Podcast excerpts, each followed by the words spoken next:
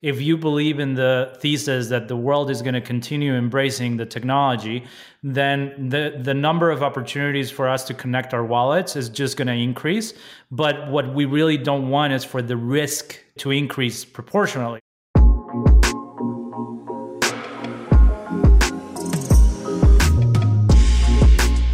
Welcome to the Unstoppable Podcast the official podcast of Unstoppable Domains and the go to place for everybody to learn about the latest innovations in Web3, NFTs, and the decentralized web.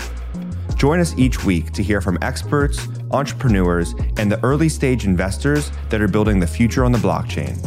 Not only will this podcast help you understand why these emerging technologies are so important, but you'll also learn how you can become a pioneer in the metaverse.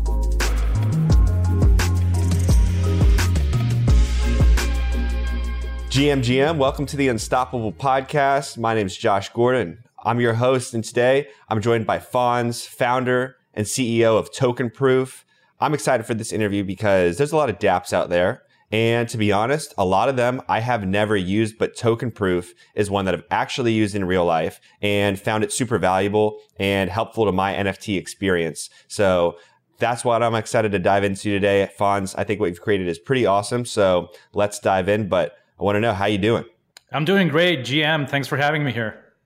You're welcome. Yeah, you're the uh, one of the GM kings I see on Twitter, always throwing GMs out to the community. So I love to see it. Every single day, you got to start your day with a GM. Every How long have you been doing that? Uh, probably coming up close to a year now. Nice. That's a lot of GMs. And do you feel like you've actually been able to form some relationships and community on Twitter, you know, by you know, having these kind of natural conversations with people, even if it's as simple as a GM?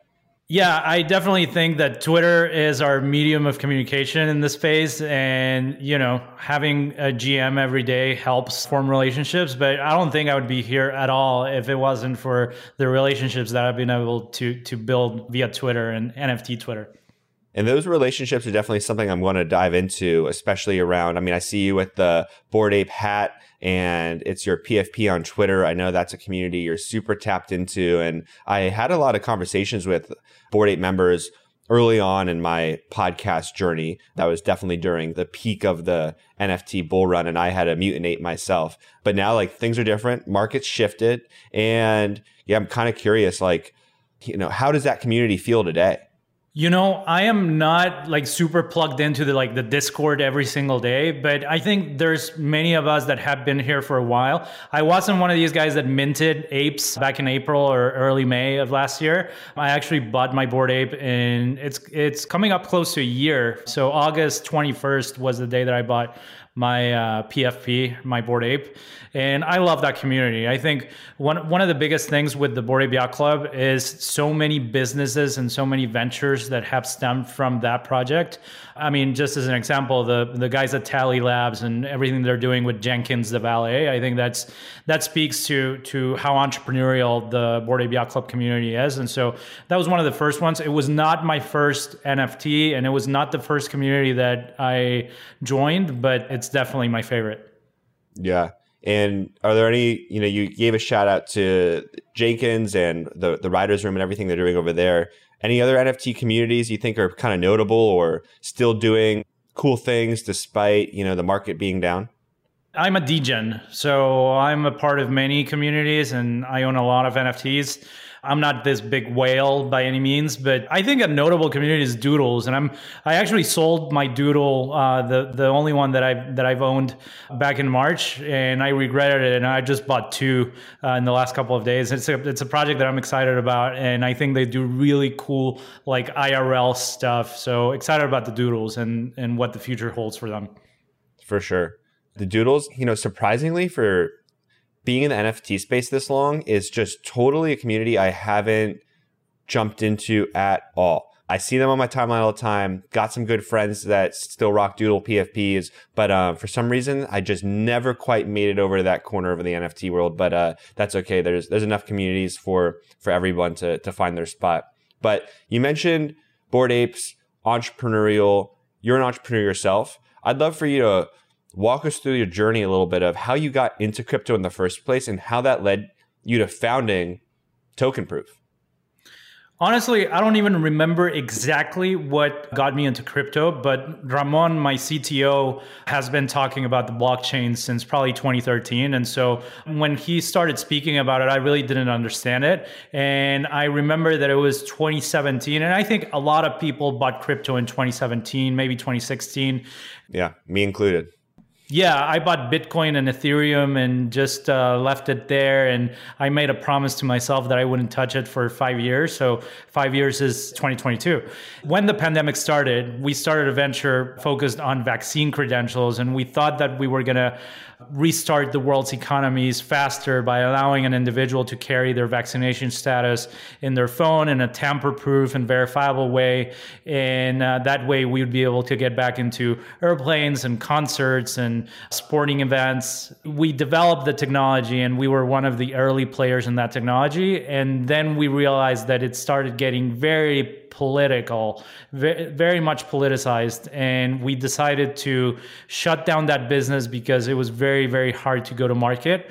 And at that point, I had been working nonstop for about 15 years. I've always been an entrepreneur and I've always been in technology. And so I, I figured that maybe it was time to take a break and just uh, enjoy life for a couple of months.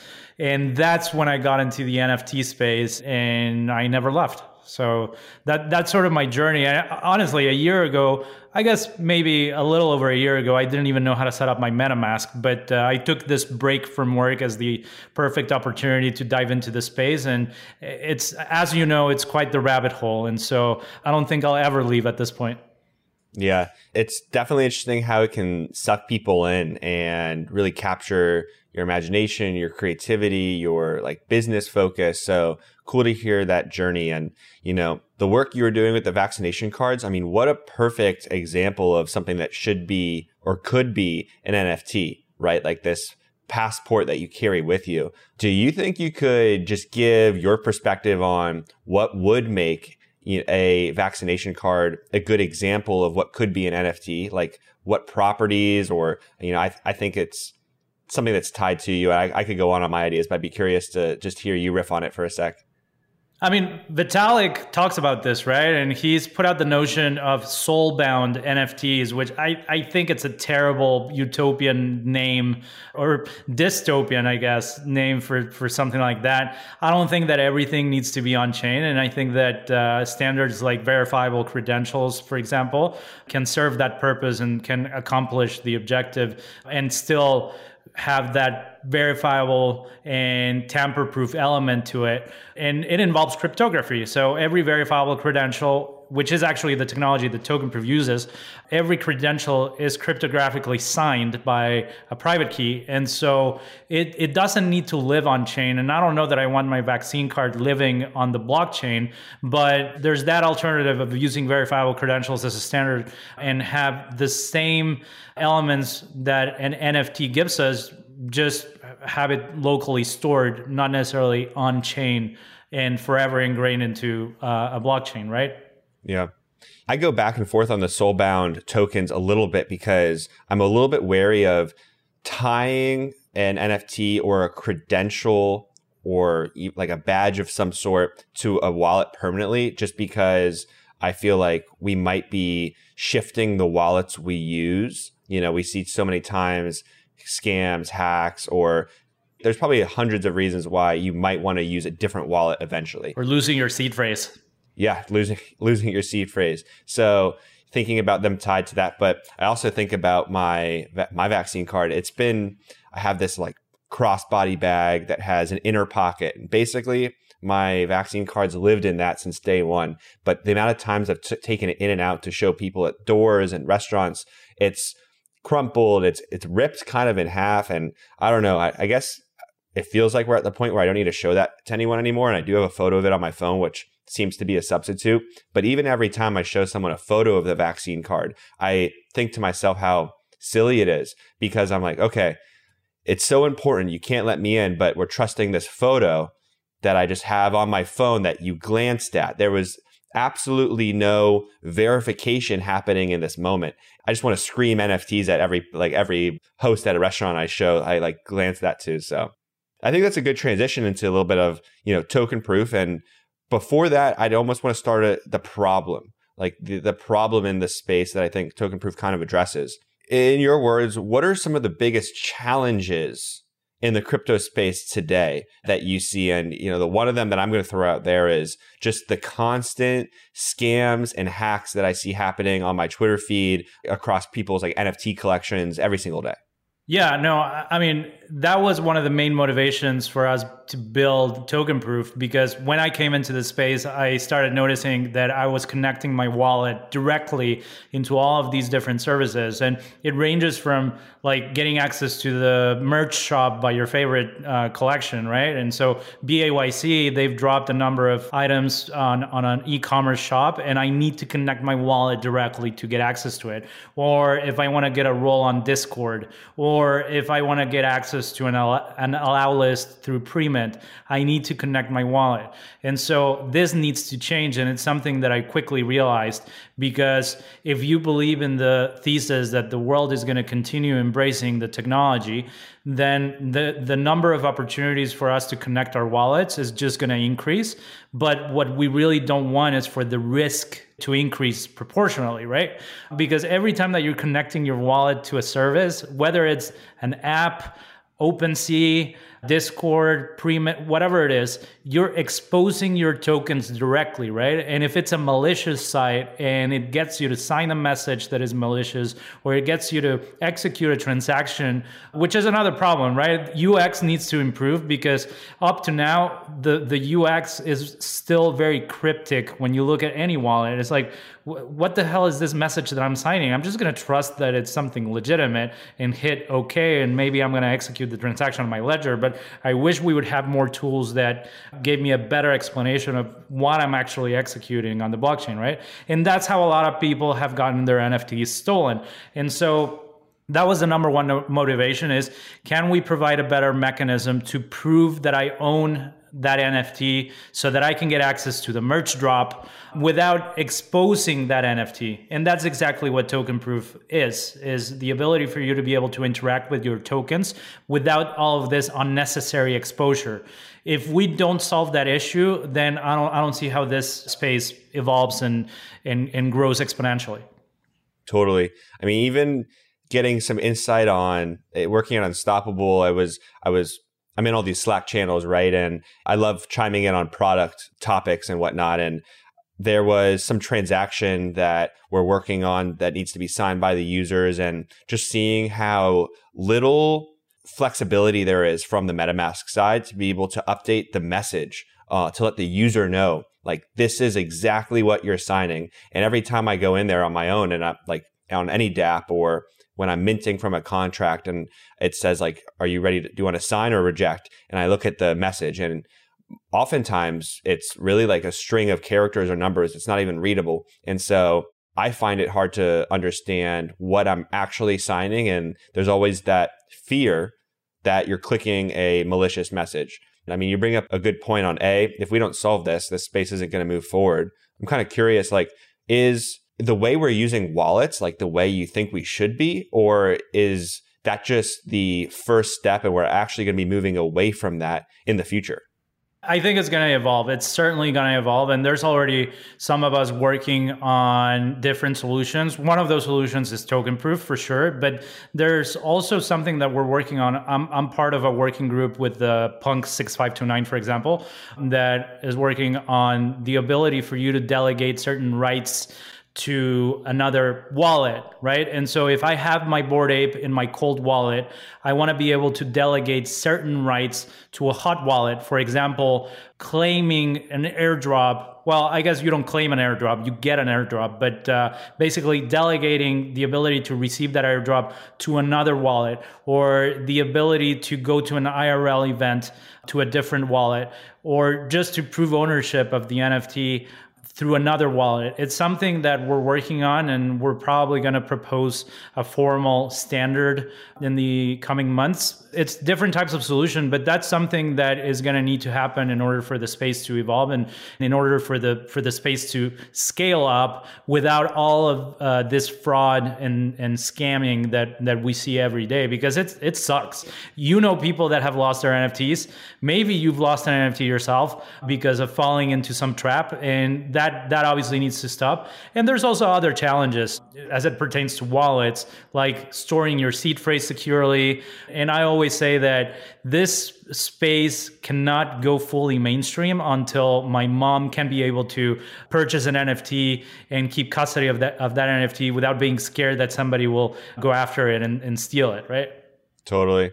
I've got my mom on MetaMask. She participated in the Otherside mints, but I had to be like on FaceTime throughout that whole ordeal. It was simple enough to walk through, but um, I can't say she understood every step of the way. But she was willing to to listen to my advice there. You know, and I have had friends that have lost NFTs. I haven't lost an NFT, thankfully. Uh, I hope never. My one good friend like sent me a link, and he was like, "Hey, I just like signed up for this and he sent it to me. I looked at it. It was some like ape, it was right when ApeCoin was coming out. And immediately my heart sank and I was like, oh no, you, you clicked that. Don't tell me you signed anything. He's like, yeah, I did. And I was like, immediately go to OpenSea, transfer me anything in your wallet. And by the time he had pulled it up, it had been like three minutes.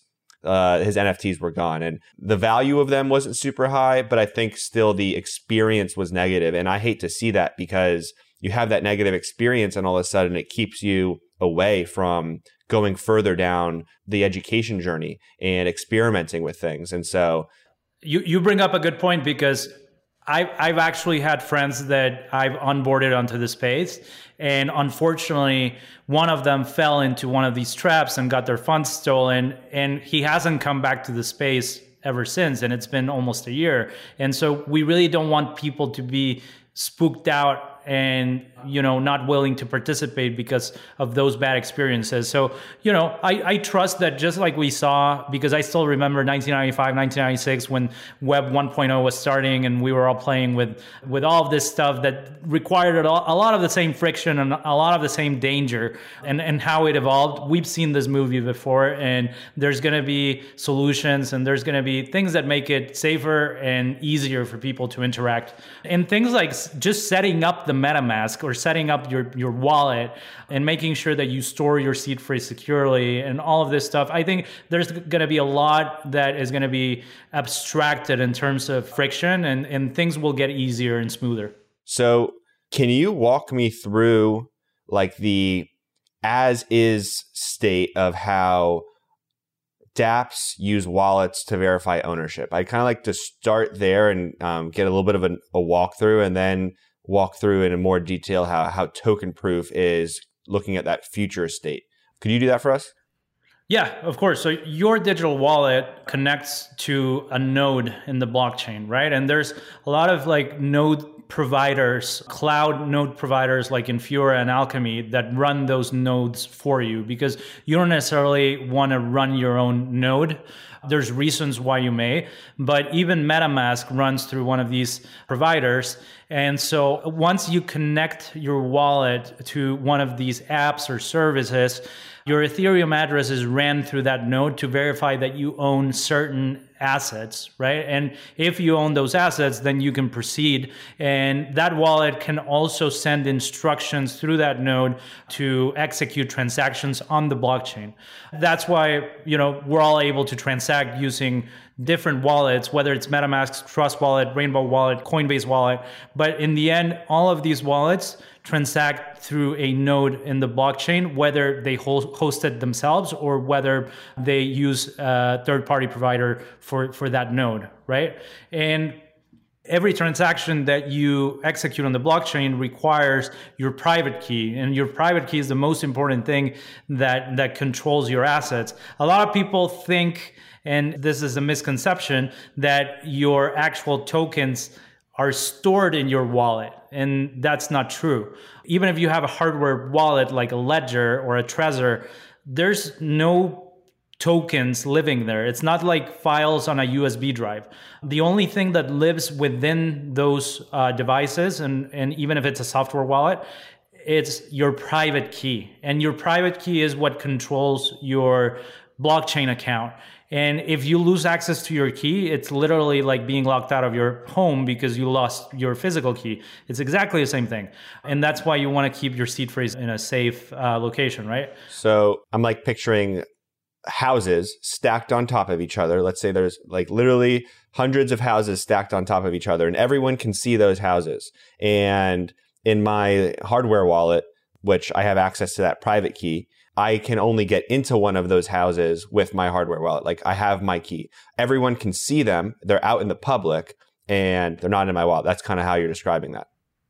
That's exactly right. And that's also why you can control the same blockchain account through different wallets simultaneously. For example, you could have your MetaMask on your browser and Trust Wallet on your phone and still interact with the same blockchain address or blockchain account because your actual tokens don't live in wallets. Your tokens live in the blockchain, but they're controlled by your wallets or your private key.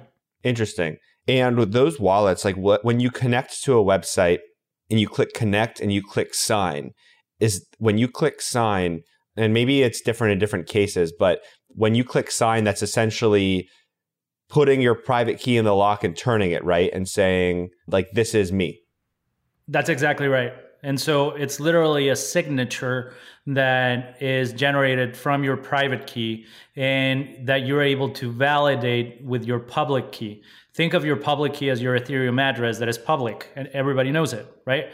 And so there, there needs to be a match between that digital signature using algorithms, that public key needs to match with the private key, and that's how you validate a digital signature. When you sign into a lot of those dApps, is that signing where a lot of these um, malicious attacks can come from, or is just connecting to a dApp not necessarily enough to expose, you know, your private key and your assets?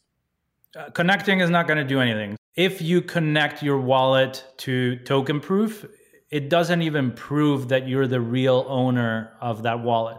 The only thing that proves beyond a reasonable doubt that you're the real owner of that wallet is if you sign a message with your private key, because that is able to be verified at a cryptographic level. So connecting wallets is zero risk.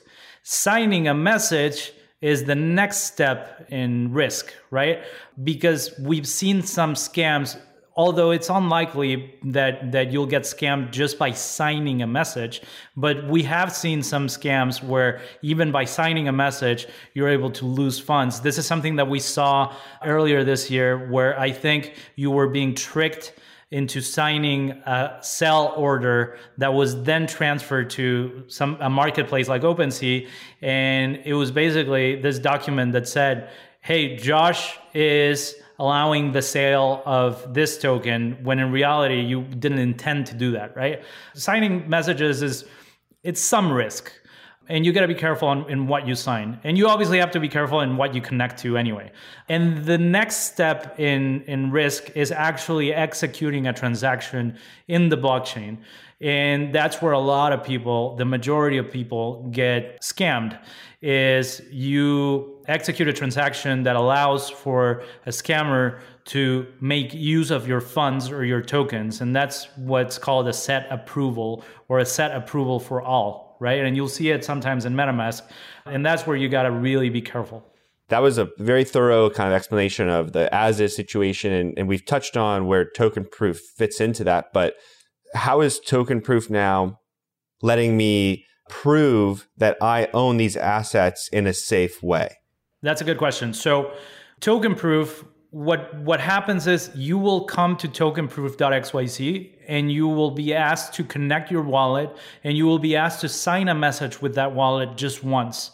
And hopefully by now people trust us because every partner that has trusted us, right? Can I interject right there? Like that signing that transaction to after you connect the wallet, that signed transaction is the hopefully the one time you have to sign a transaction and then you never have to do it again. So it's like that that is where that risk occurs from what you just explained, you know, but because we can trust token proof, you can trust that you're not giving this set approval to all message. You do it once and then you don't have to go through those trusts every single time.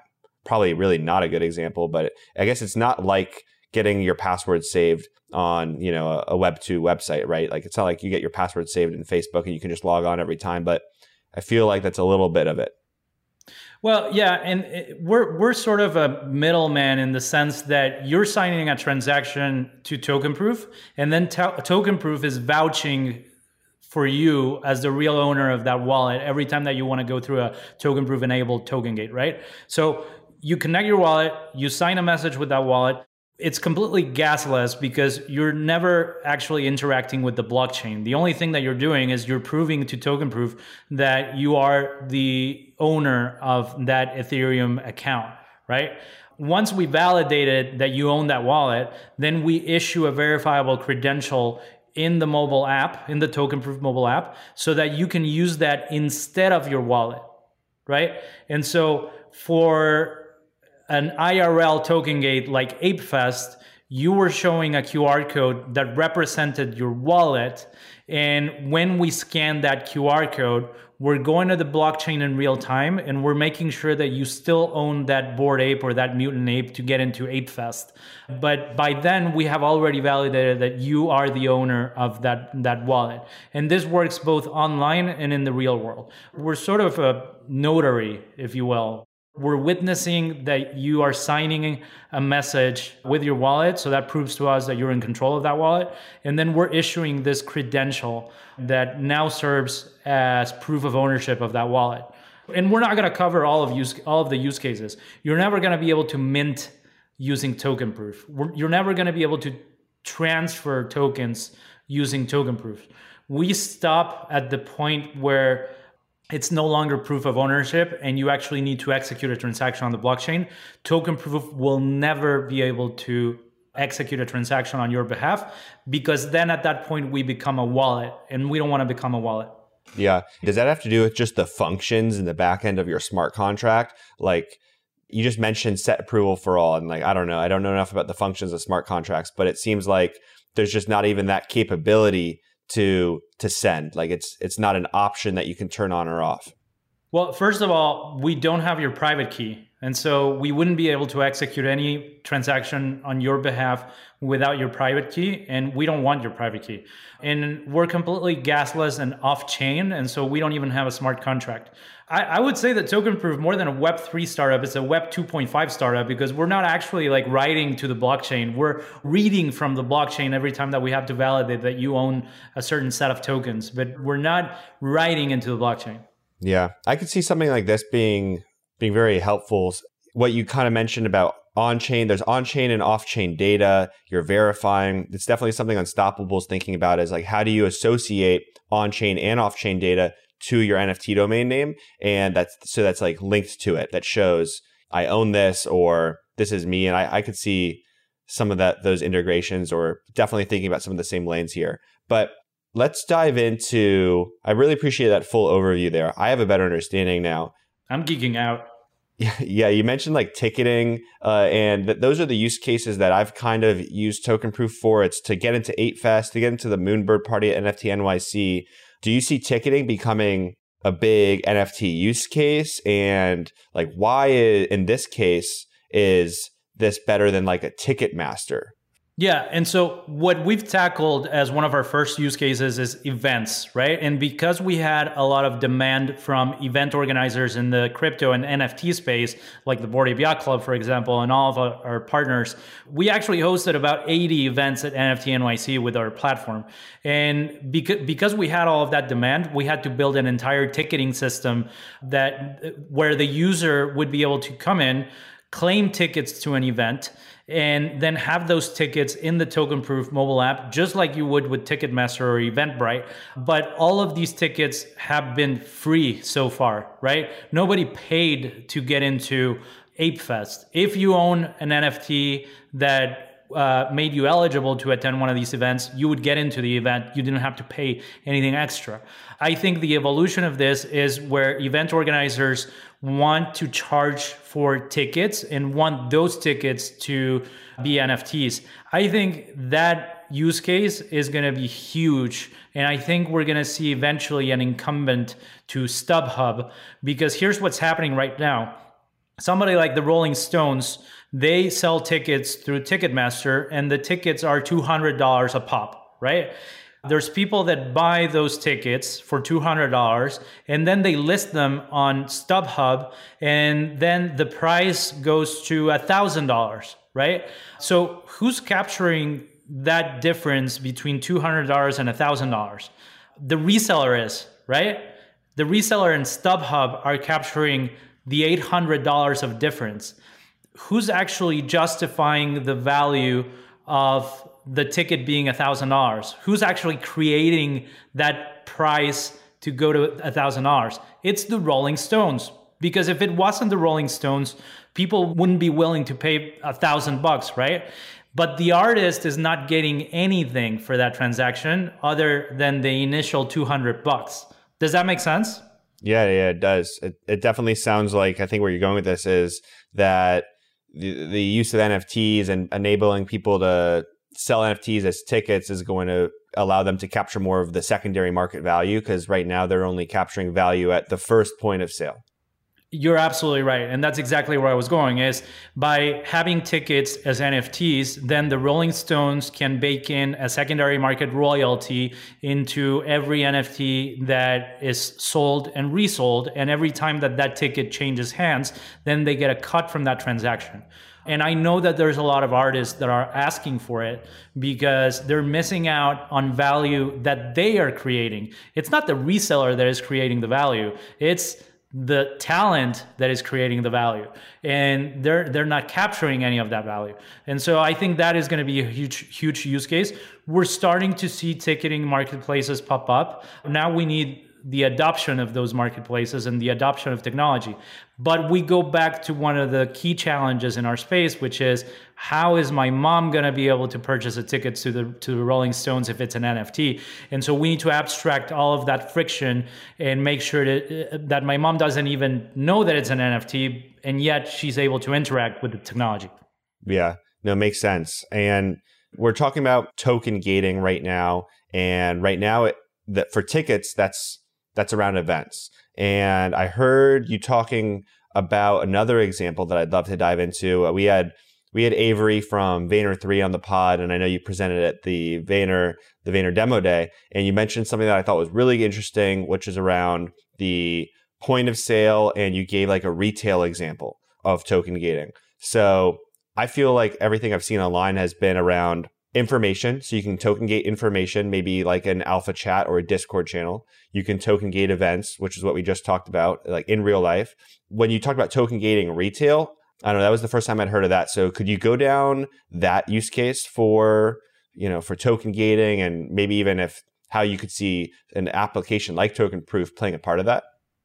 Yeah, and I don't know that this use case is going to materialize this year. Maybe it'll materialize next year. We'll see. But we want to be the pioneers of token gating retail. And what that means is I see a world where Sephora or Victoria's Secret or one of these women focused brands wants to offer a discount to holders of a women focused NFT collection, such as Boss Beauties or, or World of Women. And so, because the blockchain is public and because there's users that have enrolled their wallets using tokenproof we know if they're holding a boss beauty or a world of women token right? And so now sephora can run a promotion that gives these users i don't know 10% off when they show up at the store so tokenproof can be that medium to bring awareness to the user and we can send a push notification to those users saying, "Hey, because you own one of these tokens, you can walk up to a store and get 10% off." And when that user goes to Sephora, we can perform that validation that they're in possession of that Boss Beauty or that World of Women token in order to get that discount. And that means that we're going to have to be integrated with point of sale systems like Shopify, Square, etc. And so we're starting to do some work there. And I think that unlocks a lot of potential because it's more real world interaction with NFTs. And Sephora doesn't even have to own their own collection, right? They don't have to mint NFTs. They just need to offer that benefit to holders of existing collections. And I think we're going to start seeing that. It, it's not an immediate use case because we still have to work in getting NFTs into the mainstream, but you know, we're going to enable those use cases pretty soon. Yeah. And is that basically you'd like walk up to the cash register and scan your QR code and they can immediately verify, okay, boom, you hold those NFTs in your wallet, that is you and discount applied. You're exactly right. But instead of showing a QR code, and this is more of a technicality, but you you know how you go to a coffee shop and they flip that tablet to you to add the tip? And so in that screen, you'll see it, it's going to be a similar process where they'll flip that screen to you and they'll show a QR code that you will scan using the tokenproof app. So instead of showing a QR code, you'll be scanning a QR code. And that authentication is going to happen behind the scenes. And then the discounts are going to apply on the back end. Gotcha. Cool. I know, that's a very, very interesting example of how we can token gate this in real life content. And I, if, I think it's an important thing to note too. You mentioned like Sephora doesn't have to have their own NFT collection. So much talk right now is, all right, you're a brand, you need to get your NFT strategy in place. But there's a whole strategy that is, let me tap into other communities. Not everyone is probably built or aligned to create that community and and have all those like fans or customers. And so definitely a, a, another way to go around it is tapping into existing ones for sure. So I love that. Well, that was a great deep dive there. I think uh, another question I had for you is just a little bit around UX, and then maybe we can get into some of my one, two, web three questions. But we've talked a lot about the user experience with like wallets and signing transactions. Is there another area of UX that you think really needs to be addressed in the crypto space?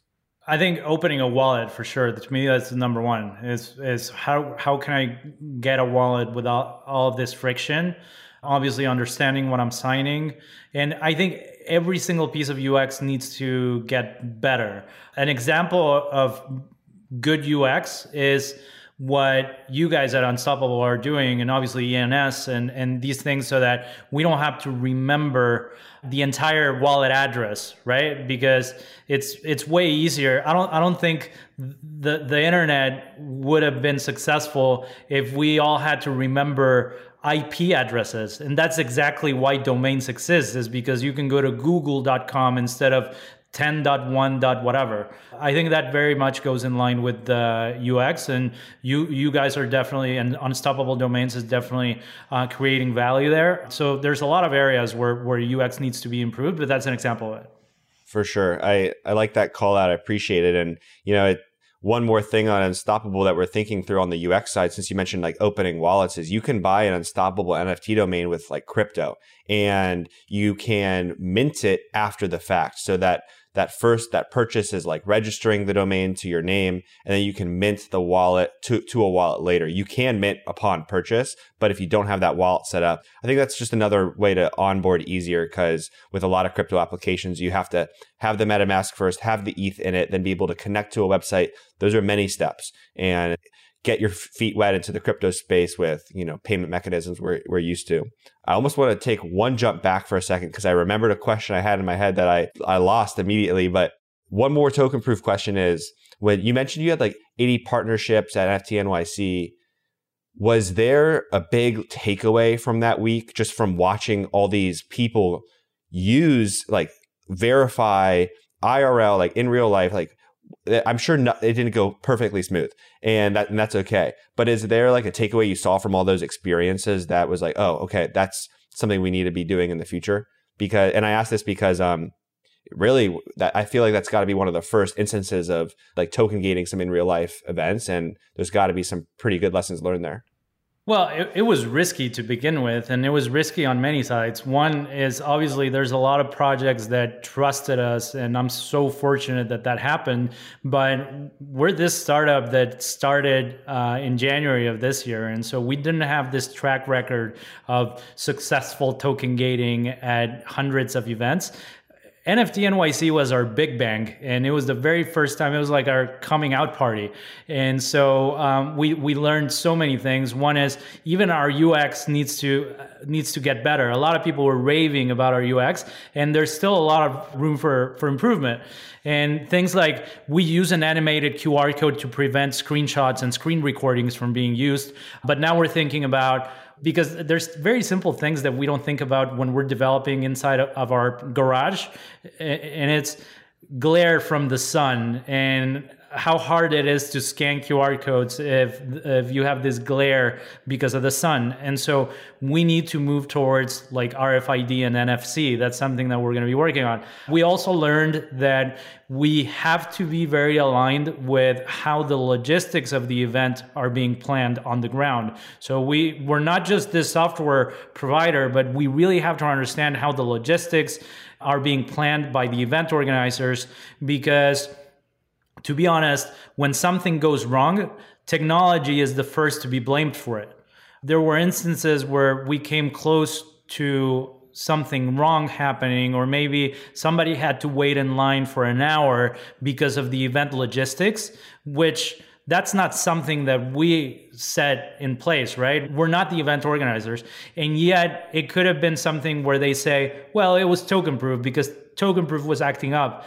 Fortunately, that never happened, but we need to be very, better aligned with event organizers in making sure that those logistics are, are planned correctly. That's that's something that we learned as well. But all in all, we had great partners and everything went very very smoothly. Other than you know the QR code couldn't be scanned because the user's phone uh, screen was cracked, and I I can't really do anything about it. Interesting. Yeah, that's very interesting edge case there. And also just with events in general. I mean, with NFT NYC, some of these big parties, you're getting a couple thousand people showing up at a door that like one or two people can walk through at a time. And that's just that bottleneck. That's that's more on the event side. Thanks for answering that. And you know, I actually got I got one question from the community for you, so I'll throw that out. So shout out to shout out to this Twitter member. I don't know if this is a pronounceable name, but UGO007 they asked, will tokenproof expand to Solana and other layer ones? Yes, absolutely. Yeah, and we're working on it. And I think by the end of this year, there's going to be many more blockchains that we support.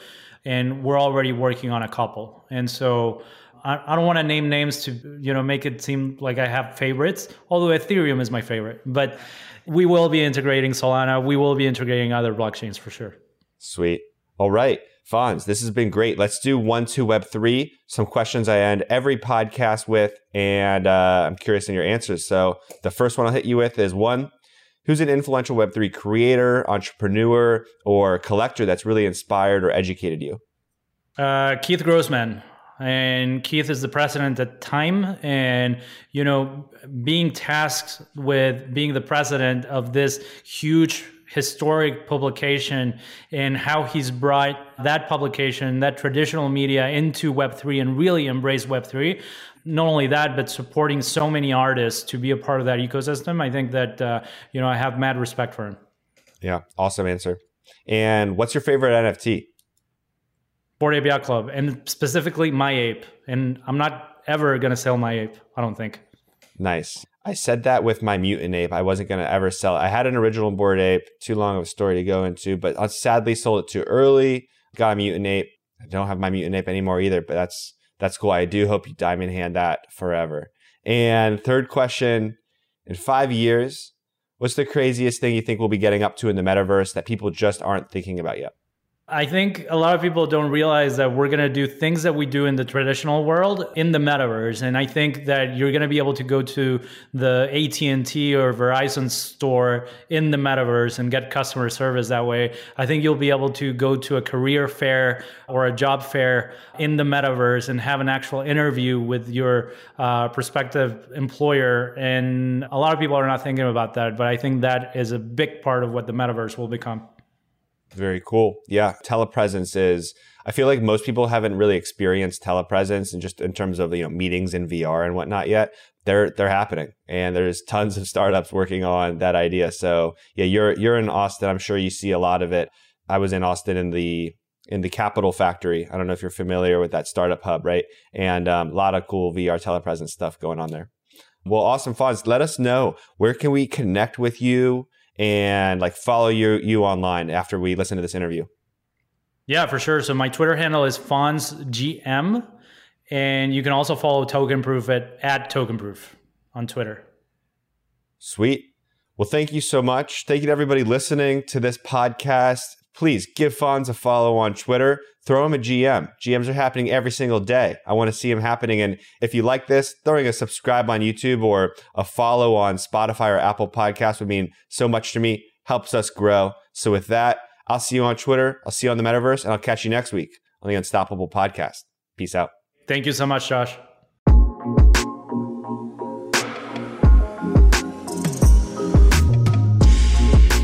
Hope you've enjoyed this episode of the Unstoppable Podcast. If something we said today resonated with you, please leave us a review, subscribe, and share this with your friends. And remember, this conversation doesn't have to end here. Tweet us your questions, thoughts, and ideas to Unstoppable Web. I look forward to hearing from you, and thank you so much for listening.